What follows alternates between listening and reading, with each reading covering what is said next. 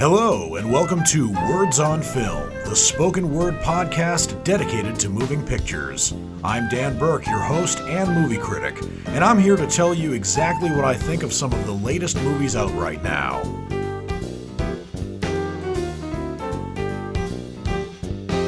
This may be the first episode of Words on Film that I've ever hosted where every single movie that I'm reviewing for you is a sequel, but that's just kind of how it turned out. There was one film that I was actually going to review later on in the show that's not a sequel, it's an original film, and it's a Netflix original as well, but I didn't have time to go through all of it. So rather than coming on here and pretending to know all about it, I just am going to skip that one and probably going to review, review it for you on either next week's show or on a future show. I'm just about halfway through it, so I can't exactly uh, do that for you. But I am going to start with one um, sequel that I surprisingly loved, and um, that probably gives away how I felt about it. But there are two other sequels that I'm going to review for you later on in the show. But the first movie I'm going to be reviewing for you is John Wick Chapter 4. This is, of course, the fourth John Wick film, and I am actually very surprised that A, I was as into this film as I was, and B, this movie is in its fourth chapter, literally, and still surprisingly has not run out of steam. But there you go. So in John Wick Chapter 4, Keanu Reeves reprises his role as the titular character in the very popular franchise that's been churning out films since 2014. And regardless of the fate of John Wick's character at the end here, I'm not necessarily saying there will be more John Wick films, but there will be some spin offs in this John Wick cinematic universe. So in this film, John Wick uncovers a path to defeating the High Table. And for those of you who are unfamiliar or who forgot, the High Table in the John Wick cinematic universe is a council of 12 crime lords that govern the underworld's most powerful criminal organizations. It is considered the ultimate authority of the underworld and is feared and respected by all, including John Wick himself. And the organization, represented by the members of the High Table, have many police forces, politicians, and bureaucrats around the world in their pockets, allowing them to conduct business with virtual impunity. And before John Wick can earn his freedom, he must face off against a new enemy with powerful alliances across the globe and forces that turn old friends into foes. That's basically the the, the gist of it. And the movie starts off, or one of the very first scenes, has John Wick traveling to Morocco and killed, uh, killing the elder, who is the only individual above the high table. And because of this, New York Continental Hotel manager Winston Scott, who is reprised here by Ian McShane, and his concierge Charon, who's played here by Lance Reddick, who actually, when I saw this film as a sneak preview, Lance Reddick was still alive. A couple of days later, I found out that Lance Reddick passed away at the age of 60, so God rest his soul there. The two of them are summoned to the Marquis Vin- uh, Vincent de Gramont, who is played in this movie by Bill Skarsgård. And Bill Skarsgård can play scary and he can also play very smug. Scary worked very well for him in the It films, the adaptation of the Stephen King novel, and it works very well for him here uh, in the sense that he is very smug. He's certainly a um, a, a rich boy, but he also has um, a certain temper to him and he actually chastises um, Ian McShane's character for his failure to assassinate John Wick. And throughout the film, you never really know whose side Ian McShane is on. You you think at first he's an ally to John Wick, and then other times you think he's an ally to the Marquis de Gramont while being an adversary to John Wick. And it kind of goes like that. But John Wick finds himself trying to defeat the high table, and he goes through a lot of people, particularly in Paris, France, to make that happen. And the movie John Wick Chapter 4 runs in, uh, has a running time of approximately two hours, 49 minutes. And I saw this film in IMAX. I don't think I would have had this experience if I was staying home watching it on my TV, but in IMAX in particular, I mean, on the big screen, particularly in IMAX, the two hours, 49 minutes of this film flew right by. Yeah, there's a lot of violence, there's a lot of bloodshed, there's a lot of bullets flying, and John Wick takes a lot of blows to virtually every part of the body and not only still remains standing, he still remains fighting, which is very impressive. But that's not the only impressive part of this movie. There is actually one other character in this film. His name is Caine, his real name, presumably, and his killer name, and he's played by Donnie Yen. And not only is he a very skilled contract killer, he's also blind. And I think he has probably a very close second in terms of the kills in this movie, in addition to John Wick. And John Wick has one asset that Caine doesn't, which is eyesight. But even still, Caine is a, a force to be reckoned with for sure. And there are also some other good supporting performances here. As I, I mentioned, Ian McShane, Lance Reddick, and Bill Skarsgård. But I also should note uh, Laurence Fishburne as the Bowery King, reprising his role from one of the previous John Wick films. He also serves as an unambiguous ally to John Wick. And to give away whether or not John Wick succeeds in his mission and how this movie ends would really give away the richness of this film. And I was going into this film preparing to be disappointed because, after all, usually in fourth films, not always, but many times, the franchise begins to lose its steam. And I prepared and somewhat expected for this John Wick film to feel this way, to feel less like the first film that Keanu Reeves did in the John Wick franchise, and probably a little bit more like Liam Neeson's action films as of late. I expected for Keanu Reeves to keep fighting, but also to be visibly tired, because let's face it, any other mortal being, regardless of their tenacity for fighting, would probably not resist as many bullets or as many blows to the body as John Wick does here. But Keanu Reeves, despite not exactly being the most charismatic person in this film, or rather, not not the most charismatic character he'd play, is is still somebody to root for here. And I found myself not only rooting for him, but also being absolutely surprised that he was taking as many blows to his body as he did. But yeah, the, the movie is very um, very satisfying. It's very violent. So if you don't like violence, of course, you probably won't like this film. But if you're a big fan of the John Wick franchise and has have seen every movie as I have, I don't think this movie is going to disappoint you. It is directed by Chad Stahelski, excuse me, Chad Stahelski, who has directed the three previous John Wick films.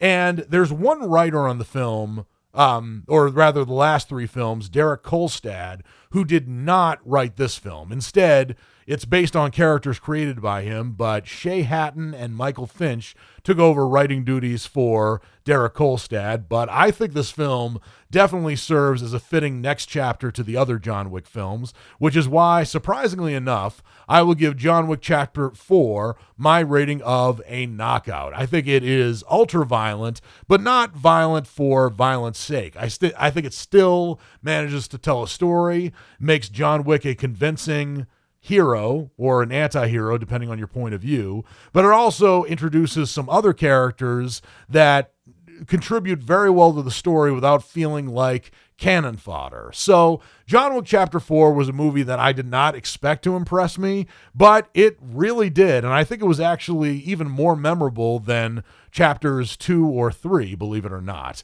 Not that those were bad films, because those were actually really good sequels, but it just speaks to the testament of John Wick Chapter 4, despite the age of the character and the franchise. I don't know if we are going to see a chapter five of John Wick, but this movie leaves you with the idea that you never really know what's going to happen in the cinematic universe. But rest assured, I'll be sitting in the theater seats waiting for the next chapter, whether or not it's going to impress me.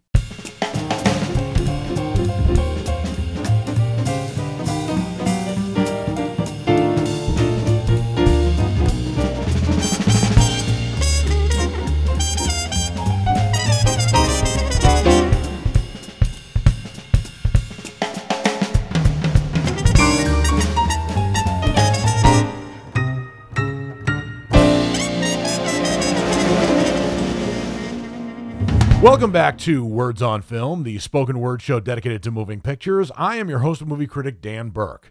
The next movie I'm going to be reviewing for you is Shazam Fury of the Gods. This is, in the DC Extended Universe, the 12th installment, and it is also the sequel to the 2019 film Shazam. And the DC Extended Universe is like the Marvel Cinematic Universe, I guess, but it is definitely overall second rate compared to the Marvel Cinematic Universe. And those of you who are out there who are maybe disappointed by Ant Man and the Wasp Quantumania, I wasn't one of those people who was especially disappointed by that movie, but I know it's been getting a lot of bad word of mouth, which I actually think is somewhat undeserved. But probably the worst film in the Marvel Cinematic Universe, it might be better than probably all but maybe two or three of the films in the DC Extended Universe. And I considered Shazam, the 2019 film, the second best film in the DC Extended Universe so far, second only to Wonder Woman. So while I do kind of brace myself for sequels, I would think that Shazam Fury of the Gods, for all its faults, might be better than the Justice League movie, for example, which the original Shazam certainly was. But in Shazam Fury of the Gods, Asher Angel reprises his role as Billy Batson, and Zachary Levi reprises his role as Billy Bat- Batson's alter ego, Shazam. And Billy Batson slash Shazam is the champion of an ancient wizard who possesses the wisdom of Solomon, the strength of Hercules, the stamina of Atlas, the power of Zeus, the courage of Achilles, and the speed of Mercury. And that's when I actually realized for the first time, and so did the characters here, that Shazam is actually an acronym for Solomon, Hercules, Atlas, Zeus, Achilles, and Mercury. For those of you who are very familiar with DC Comics, you probably already knew this, but I actually thought that was a very nice touch to the character of Shazam. So, as introduced in the original Shazam, you also have some of Asher Angel's friends who also possess the superhero power of Shazam, but don't actually have names. For instance, there is Freddie Freeman, who's played in child form by Jack Dylan Grazer and in superhero form by Adam Brody. You also have Grace Caroline Currey as Mary Bromfeld, Bromfield, excuse me, who is um, Billy's uh, older foster sister. So when she possesses the powers of Shazam, she doesn't actually turn into another actress, which I thought was actually a nice touch. You also have Eugene, um, rather Ross Butler as uh, Eugene Choi, and in Shazam adult form, he's played by Ian Chen. You also have um, D- DJ Cotrona in child form, and in Shazam form, He's played by uh, Jovan Armand, and his character's name is Pedro Pena. And last but definitely not least is the character Daria Dudley, who's played in child form by Faith Herman and in adult Shazam form by Meagan Good. So it's great to see those actors reprising their roles in child and adult form. But one thing I really wanted to have this film do is to actually show them get more used to their superpowers, kind of like they did in the first film, or at least go through a little bit of training. And I think that the movie would have benefited benefited from it, but I think the DC, the weakness of the DC extended universe is it's still trying to play catch up with the Marvel Cinematic Universe rather than focusing on character development and story. With that said, however, th- this story I thought actually was pretty good. So, as the uh, characters in Shazam are busy saving the world in their native Philadelphia, there are these three goddesses that are looking to more or less, or the three daughters of Atlas, who gain the possession of a certain ancient staff and two out of three of them are trying to rule the world and seek vengeance on their father. There is Hespera, who's played by Helen Mirren. There's Calypso, who's played by Lucy Liu. And there's also Anthea, who's played by Rachel Zegler. The latter actress, Rachel Zegler, was the one who played Maria in her big uh, big screen debut in West Side Story, which was directed by Steven Spielberg. And when you have a major role in a Steven Spielberg film without having any other prior on-screen acting experience, uh, th- there is a tendency perhaps to maybe uh, go down after that, but uh, Rachel Zegler here is playing a major role, and I think she's probably one of the stronger actors in this film. However, if she is the youngest daughter of Atlas and you have um, Helen Mirren and Lucy Liu as these other two immortals, I think they might be a little jealous that their other immortal sister, who's about 6,000 years old, looks like Rachel Zegler, you know, with that youth. But that part isn't brought up exactly. But it could have been a really good storyline. So you you have the six Shazam characters who are getting a little bit cocky with their superpowers. They know they can save mortal beings, but in terms of protecting the earth from some immortal beings, that's when their test really comes through. And you also have the elder Shazam, the last surviving member of the Council of Wizards, who's played in this film by Djimon Hounsou, who is who bestows these Shazam powers on Billy Batson and his friends, but is at least outside not entirely sure that he should have um, bestowed these powers upon these kids. And I think that the characters of Shazam are trying to prove him wrong as well as trying to prove their worth as heroes. And you you hear Zachary Levi as Shazam really wanting with everything invested in him to be a member of the Justice League just like Superman, Batman, Wonder Woman and all the rest. But if only Shazam knew that he was in a better film than all the other DC Extended Universe characters except Wonder Woman, but because he's not aware that he's in a film, maybe unlike Deadpool, who's uh, self aware to a fault, he that, that that definitely doesn't occur to him in this film but i kind of like that. I do think that some of the humor that came from the original shazam kind of got old in this shazam fury of the gods movie for example i think zachary levi acts a little bit more like an adolescent and less like asher angel than he did in the original film. I felt almost kind of like he was a, a guy in his 20s who was kind of imitating the Gen Z adolescents rather than being somebody who actually authentically imitated Asher Angel. And I can't exactly say the same about the other characters who played the Shazam alter egos in their adult form. I, I thought that Meagan Good actually probably did the best job imitating um, or at least channeling her younger counterpart Faith Herman in this film. But I still would have liked to, some more authenticity to Zachary Levi's performance, especially considering that he is the main hero of this film. But I did like the special effects of this film. I just thought it did falter in comparison to Shazam, the original 2019 film, but not it didn't falter any lower than many of the other DCEU films, um, which is why I give Shazam Fury of the Gods my rating of a checkout. I did think it told a good story, although it was slightly unfocused, and I also thought that the filmmaker, specifically the director David Sandberg, who was reprising his directorial effort from the original Shazam might have lost a little bit of faith in his characters and inserted a little bit more comic relief than was needed for this film. But I thought that Shazam Fury of the Gods was still a good ride and still a lot better than the uh, many of the other films in the DC extended universe that I've seen so far. And maybe if Shazam would know that he was probably playing a more convincing hero than the recent incarnation of Superman, he probably would have a little bit more faith in himself and maybe conclude that he doesn't need to be a member of the Justice League. But maybe that will be another movie for another time in the DC Extended Universe, which, even though it's been sputtering and stalling in some places, at least has some films uh, within its roster that have impressed me surprisingly.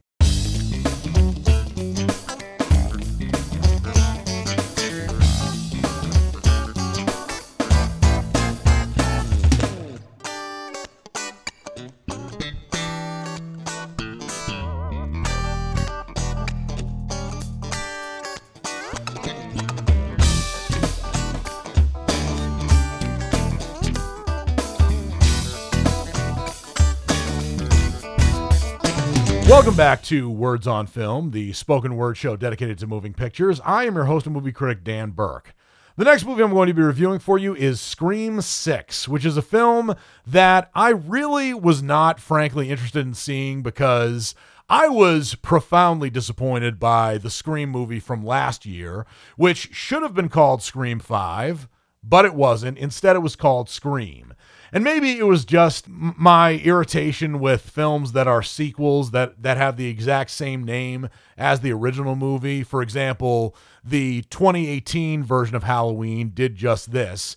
It was a sequel to the Halloween from 1978.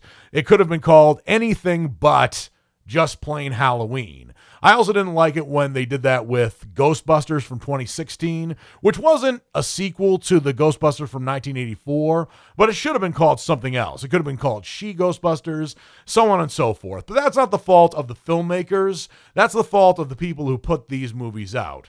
So maybe it was just that um, that notion that they could have named they the Scream movie that came out last year, Scream 5, and maybe it was just that irritation with it that kind of gets to me. But overall, I saw uh, Scream last year and I put it on my list of some of the worst films of the year. I specifically put Scream from 2022 in my worst of list in don't remake good movies because when when that movie was called Scream, it made me think less that it was a sequel to the 1996 film or its last chapter, which came out in 2011, and made me think more that it was a franchise reboot in disguise. But either way, I wasn't particularly impressed with last year's Scream. I know it got some good reviews, but my main beef with it was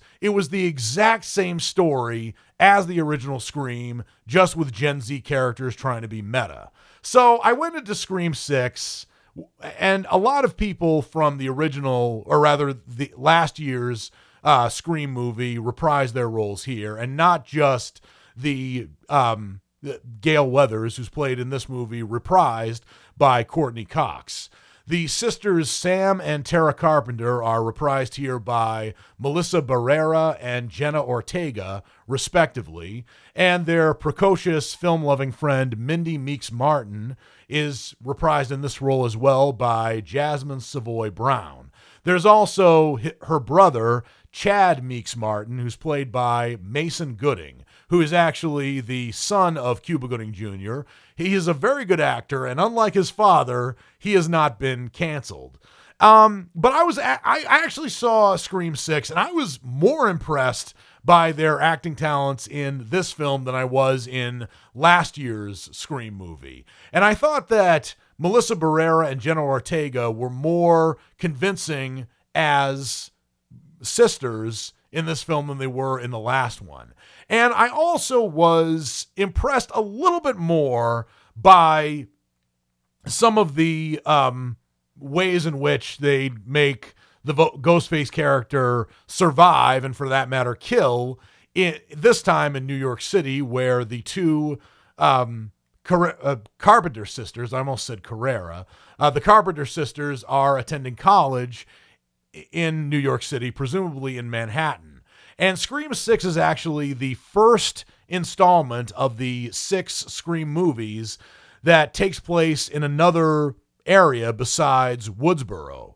And I thought that was somewhat creative, but it also kind of reminded me of Friday the 13th, Chapter 8 Jason Takes Manhattan. And that movie was alluded to here in this film, but I did think there were some more creative kills in this film, and I actually thought that what this movie lacked, or what the what last year's movie lacked, made up uh, for exponentially with the on-screen on-screen chemistry of Melissa Barrera and Jenna Ortega in particular. But I was actually disappointed that the Ghostface character could still resist as many literal blows to the head and bullets as he or she would and still have the energy to keep on killing. And I I certainly watched some of the kills in this film and I was very skeptical. Also, there were key moments where the victims of Ghostface had Ghostface subdued enough where they could have run up to him or her and ripped off their uh, their mask. And there was also some other instances where they could have solved this issue by, you know, calling the police, especially where there is an FBI agent that is investigating these new Ghostface killings. And this FBI agent is actually Kirby Reed, who's played by Hayden Panettiere. And this is actually Hayden Panettiere's second time in a, a Scream film. She had the same role in Scream 4. Um, but I haven't, th- that's actually the only Scream film that I haven't seen. I just, A, was not hosting the show at this time, at that time. And B, um, I just really wasn't interested because how good could a fourth film be? Um, and I still kind of have that same feeling with Scream 6. I thought actually some of the suspenseful parts of this film were really good. There was one character actually at the very beginning that was killed within the first five minutes that I really wish would have been a character that had been elaborated upon later. Instead, she kind of played the thankless Drew Barrymore role of getting killed in the first five minutes. Um, and there was another interesting twist where the person the person who was wearing the ghost face mask who killed this character actually took the mask off.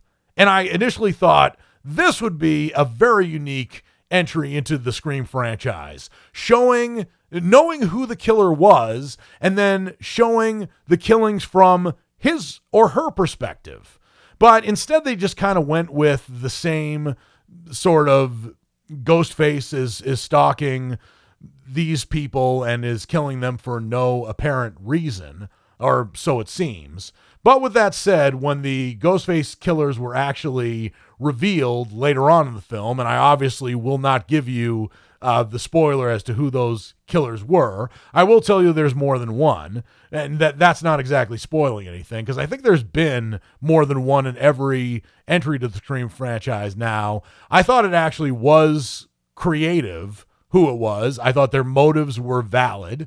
And another thing I thought was I actually cared about who the characters were. So I thought that was a good reveal. Uh, but there were some other weaknesses that made me not recommend this movie as much. For example, you find out that Sam and Tara Carpenter are the daughters of one of the killers from the previous film, and that killer actually makes a paranormal cameo appearance in this film, which I thought was really hokey. Not only did the actor who played this former killer not look anything at all like he did in, in the late 90s, but I also didn't really like his dialogue, and I didn't really like his clairvoyant um, pep talks for his daughters, who were supposed to be the good people in this movie. And this killer was obviously the villain of a previous film. So I, I didn't really like his appearance at all. And also, the editing in this film was a bit shoddy, where there are some characters who were stabbed by the Ghostface um, killer. And then in an in the very next scene they're okay they're still running around they're still not bleeding and i thought that was really lazy um, in, in terms of both a storytelling perspective and an editing perspective. So while i liked scream 6 a little bit more than last year's scream film actually quite a bit more i still give scream 6 a strikeout because i'm thinking that Hollywood is going to see this film do as well as it has done over the last couple of weeks, and they're going to think rather than expanding upon the movie and make it better, they're just going to create the same kind of retread.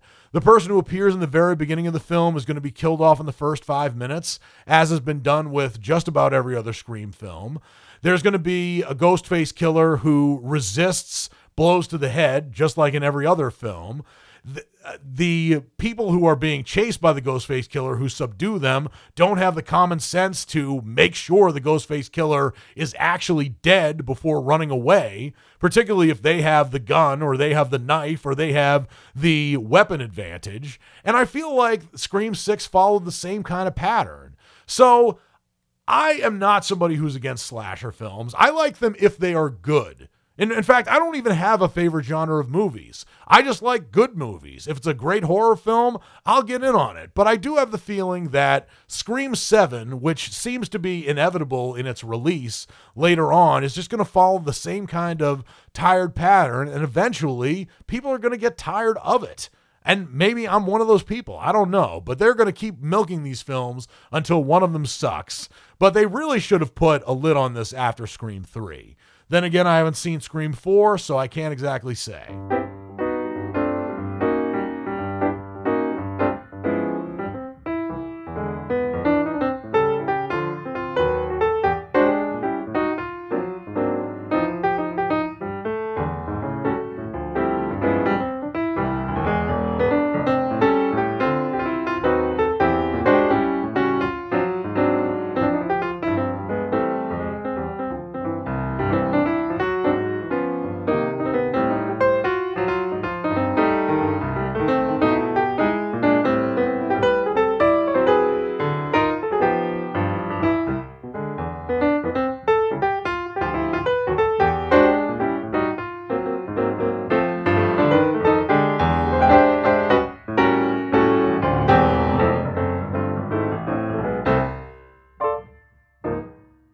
Welcome back to Words on Film, the spoken word show dedicated to moving pictures. I am your host and movie critic, Dan Burke. And now that I've reviewed all the movies that I have to review for you for this show, which were surprisingly all sequels, believe it or not, some of which worked better than others, in my opinion, it's now time for me to get into my next segment, which is What's Coming Up Next. This is a spoken word preview of movies that are subject to being released in theaters or on streaming for the week of March 27th through March 31st. 2023.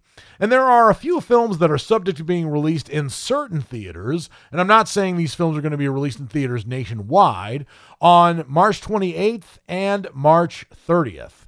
The first film that is subject to being released on March 28th is one of two documentaries that's going to be released on that day. And the first one is called Doctor Who Am I? If you think that's related to Doctor Who, then you are absolutely correct.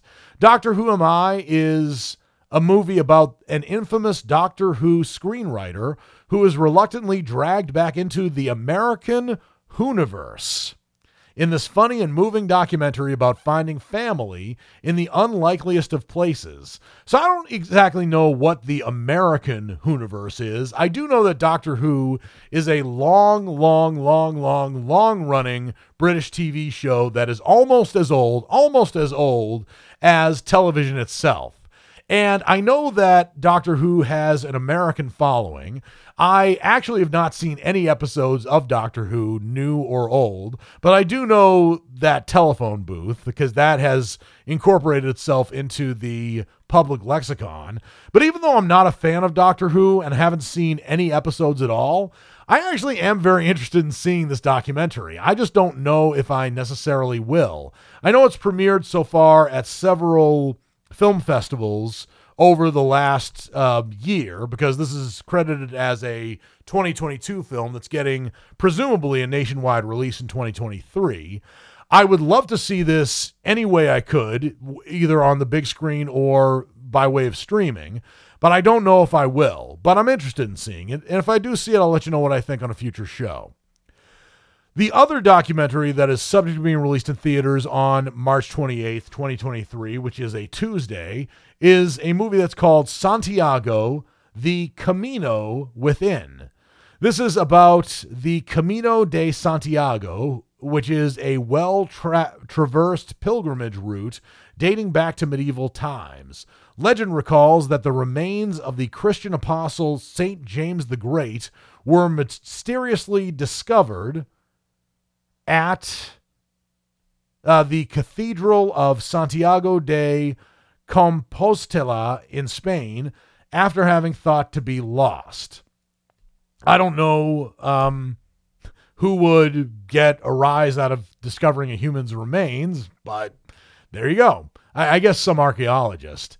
But the film, The Camino Within, follows pilgrims along this way sharing their stories and profound experiences about how walking the Camino changes them in different ways. Viewers will be inspired to experience this pilgrimage as their own interior journey of discovery. And remember, this is a documentary. I mean, it certainly has some, uh, it sounds like a fictional film, but I'm interested in seeing it actually, if, if real people are going on this journey. I don't know if I will, but if I do, I'll let you know what I think on a future show. Another movie that is subject to being released in theaters on March 30th, which is a Thursday, is a film that's called Assassin, which doesn't have the most original name. There have been other movies that have been called The Assassin or Assassins before, but this film is directed by and co written by Jesse Atlas and stars, amongst other people, Bruce Willis. And in this film, a man dies as part of an experimental military program, and a former black ops soldier takes his place to find out who kills him. I'm actually very surprised that Bruce Willis is starring in another film after all the news that has been going on about his impending dementia. But I don't know if it's kudos to Bruce Willis for getting back out there in the film game and still making the best movies that he can, or if he is in some sort of financial dire straits that's forcing him to be in these kinds of films. I don't exactly know. I'm a little worried for his sake because he shouldn't be overworking himself given his mental state. And but but then again, I'm not a doctor, and I'm also not Bruce Willis's doctor, even if I did go through medical school, residency, and all the rest, which I don't intend to do because I diagnose films, not humans. and you can quote me on that. But Assassin is a film that is subject to being released in theaters on March 30th, as I said, and it co stars Andy Allo, Dominic Purcell, Eugenia Kuzmina, and Mustafa Shakir, amongst other people. This is a film that I doubt I'm going to see, but if I do see it, I'll let you know what I think on a future show. And on March 31st, Friday, 2023, there are a number of big films that are coming out. The first and the foremost film that's coming out on that day is Dungeons and Dragons Honor Among Thieves and this movie is being advertised like crazy. And there was a previous uh, Dungeons and Dragons film that came out in the year 2000. It starred Jeremy Irons and Marlon Wayans, amongst other people, and that movie was a critical and commercial failure. But this movie, Dungeons and Dragons Honor Among Thieves, has Chris Pine starring in it. And one reason that it's an asset is not only because Chris Pine is an A-lister, but in starring as James Tiberius Kirk in the 2009 franchise reboot of Star Trek. Chris Pine was one of the reasons that Star Trek re entered the public lexicon, and he, as well as many of the filmmakers who worked on uh, the that 2009 version of Star Trek, in my opinion, knocked the dust out of a stale franchise. So I think they're going to do the same with Dungeons and Dragons here in this movie, Dungeons and Dragons: Honor Among Thieves. But I don't know if this is going to attract as big a mainstream audience as this film is intended to attract. And I also don't know if people who grew up playing Dungeons and Dragons in their basements are going to like this film either. I do know that the 2000 movie Dungeons and Dragons has a cult following, but almost in kind of a bad movie sort of way that bad movies have cult followings. But then again, I can't make any judgments about that Dungeons and Dragons film because I haven't seen it. But I can tell you about this film. It's a movie about a charming thief and a band of unlikely adventurers who embark on an epic quest to retrieve a lost relic, but things go dangerously awry when they run afoul of the wrong people. So, as I said, Chris Pine stars in this movie alongside Michelle Rodriguez, Regé-Jean Page, who is huge right now with his role in the Shonda Rhimes hit TV show Bridgerton, and he's become a household name in addition to other things as a result. So I think it's only a matter of time before he ventures into movies, and maybe he will be a big hit in movies. I don't exactly know. Other actors in this film include Justice Smith, Hugh Grant, Sophia Lillis, and Chloe Coleman, amongst other people. Dungeons and Dragons Honor Among Thieves will be released in theaters on March 31st. It's a film that I probably will see, and I'll let you know what I think on a future show.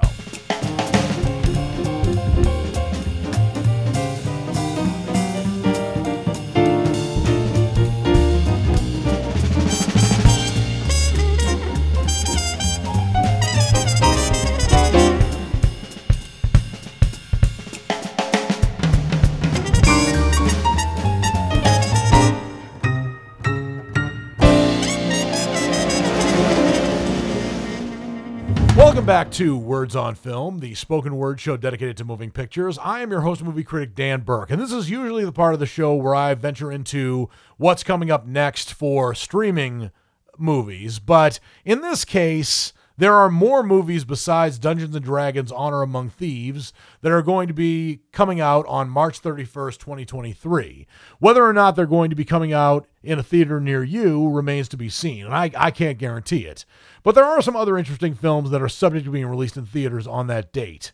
Besides the Dungeons and Dragons film, the other movie that is subject to being released in theaters is a movie that's called Tetris.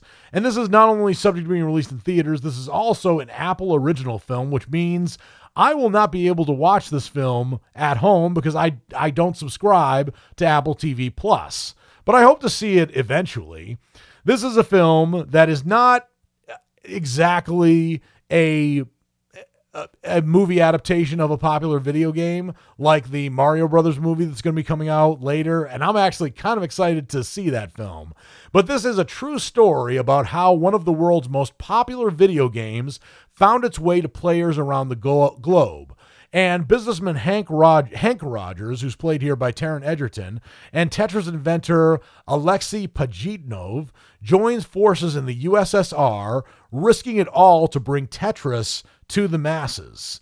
And for those of you who remember playing Tetris on their Game Boy, like I did back in the late 80s and early 90s, this game was definitely Russian and it incorporated some Russian uh, folk music into its video game design and brought that Russian folk music to the public lexicon, including the dun dun dun dun dun dun dun dun dun dun dun dun dun dun dun dun dun dun dun but this movie, Tetris, is a movie that I will see, even if my, you know, because my life depends on it, sort of. But it's a movie that I'm very eager to see. Will it convince me to subscribe to Apple TV Plus? No. But I hope to see this in theaters, and I'll let you know what I think if I see it on a future show. Another movie that is subject to being released in theaters on March 31st, 2023, is a movie that's called Rye Lane. And this is a movie that actually takes place in South London, and it has uh, black characters in it. And you don't, you see some movies, probably more TV shows about black people in London, but not a lot of them. So this is unique in that respect. But this is a movie about two youngsters who are black who are reeling from excuse me from bad breakups who connect over an eventful day in South London. The director of this film is Raine Allen Miller, and the stars of this movie include David Jonsson, Vivian Oparah, and Poppy Allen Quarmby, amongst other people. And I'm looking for some other familiar names, and I don't see them. But this is a movie that looks really poignant and uh, it's a movie that I would love to see if it's coming out in a theater near me, but I can't guarantee that it is. But I'll look out for it, and I'll let you know what I think on a future show. Another movie that is subject to being released in theaters on March 31st, and I think I'm getting into the more obscure ones here, is a movie that's called Malum, M A L U M. It is a horror film that looks very, very dark, and it's about a rookie police officer willingly take who willingly takes the last shift at a newly decommissioned police station in an attempt to uncover the mysterious connection between her father's death and a vicious cult. The movie is directed by Anthony DiBlasi and stars Jessica Sula as the cop who takes the night shift. Although she looks less like a police officer, more like a supermodel, she is very attractive. But the movie also co stars Monroe Klein, Clarke Wolfe, and Natalie Victoria, amongst other actors. I don't know if I'm going to see this film or if it's coming out in theater near me. The poster of this film looks incredibly freaky. It is it's a black poster with these snake-like eyes and the this wolf-like mouth. So just that minimalism is freaky enough for me. And it makes me sort of, in a reverse psychology kind of way, really want to see this film. But because I am a cinephile, I will see it if it's coming out in the theater near me. And I'll let you know what I think if I see it on a future show. Another film subject for release on March 31st is a movie that I've actually seen advertised or at least publicized, which is a movie that's called A Thousand to One. It's a film that is directed by A.V. Rockwell, who also wrote the screenplay. And A.V. Rockwell is a black woman director. I don't know if she is American or not. My sources are not telling me whether or not she is. But this is a movie about a, a woman who is, after unapologetically and fiercely loyal Inez kidnaps her son Terry from the foster care system Mother and son set out to reclaim their sense of home, identity, and stability in a rapidly changing New York City. The actress who is the star of this film, who plays Inez, is Teyana Taylor. And I don't want to confuse her with Teyonah Parris, who's another acclaimed black actress. But uh, Teyana Taylor has been in a number of films as of recently. She co starred with Eddie Murphy in Coming to America. And I want to emphasize the emphasize the two because it is a sequel to the 1988 film which also starred Eddie Murphy. She's also she danced in a video, music video by Kanye West called Fade and she also has has a music career of her own. She's had other songs like, for example, Bear With Me. And I'm not familiar with her music, but I am vaguely familiar with some of her acting. And this movie actually kind of looks like it could be her breakout role. And it looks like one of those films that would do very well on the indie circuit. I'm very, very eager to see it. And but I don't know if I will for the next show that I'll do. But I'll look out for it, just like these other films that look amazing, and I'm not exactly sure if it's going to come out in a theater near me. And man, I wish there were 48 hours in a day so I could watch some of these other films and maybe not sleep for 16 hours in those 48 hour days. And there are a number of other films that are subject to being released in theaters on March 31st. I highly doubt some of these films will be coming out in a theater near me, let alone you, but I'll keep uh, going down them just to let you know what's out there. So there's a film that is a foreign film that's coming out sooner or later, and it's called Smoking Causes Coughing. Its original title is Fumer fait tousser, and it is directed by Quentin Dupieux, who presumably is a French director. And Yep, he actually is from France. Specifically, he is from a town called uh, Clamart in the French region of Hauts-de-Seine. So he's not exactly born and bred in Paris, but just like Americans are not necessarily from New York City, Quentin Dupieux is from another region in France that does not get the same kind of attention that Paris does. But this movie, uh, Smoke, Smoking Causes Coughing, is about a group of vigilantes called the Tobacco Force that is falling apart. To rebuild team spirit, their leader suggests that they meet for a week long retreat before returning to save the world. Now, there's one thing I know about uh, Europeans, and particularly Western Europeans, in that they smoke quite a bit. I'm not saying everyone smokes, but I remember when I was studying abroad in Spain and I would come back from the bars late at night. And even though I didn't smoke, I remember my clothes reeking of cigarettes. And I think over there, they not everyone smoked, but the concern about secondhand smoke wasn't really that big a deal. But that was back in 2002, 21 years ago. So maybe the attitudes about smoking in Europe have changed, but I don't know. But this is a film that definitely looks kind of like um, your superhero fare, maybe, but it looks a little lower budget than that. And uh, it also is a comedy horror sci fi film. I'm not sure exactly where the horror comes from exactly from seeing some of the clips that I do, but it looks like a funny film, and I'll let you know what I think if I see it on a future show. Another movie that is subject to being released on that Friday, March 31st, is a movie that's called Kill Boksoon. And this is a film that is directed by and written by Sung Hyun Byun, who is a Korean director, presumably South Korean. And this is a movie about a single mother who is a renowned hired killer who finds it difficult to achieve a balance between her personal and work life. I think this kind of uh, film has been done before, but not in what looks like Korea. And this film is actually not coming out in theaters, uh, or at least not in um, its native South Korea. It's actually coming out on Netflix on March 31st. This Is a film that I'll see? I don't exactly know, but I'll look out for it and I'll let you know what I think if I see it on a future show. And there are many other films that are subject to being released in theaters on March 31st. The last one I'll mention is a film that's called Acid Man. And this is, as far as I know, not a, a foreign film. It stars Thomas Haden Church and Dianna Agron. And it's a film about a woman by the name of Maggie who tracks down her estranged and reclusive father, Lloyd, and together they attempt to make first contact. This is not only a drama, but it's also a sci fi film, which leads me to believe that first contact means being contacted by aliens. So the director of this film is Alex Lehmann, who is a, an American. And amongst some of the other films he's directed, includes uh, Paddleton, which is a film that came out in 2019. Also, Meet Cute, which came out in 2022 last year.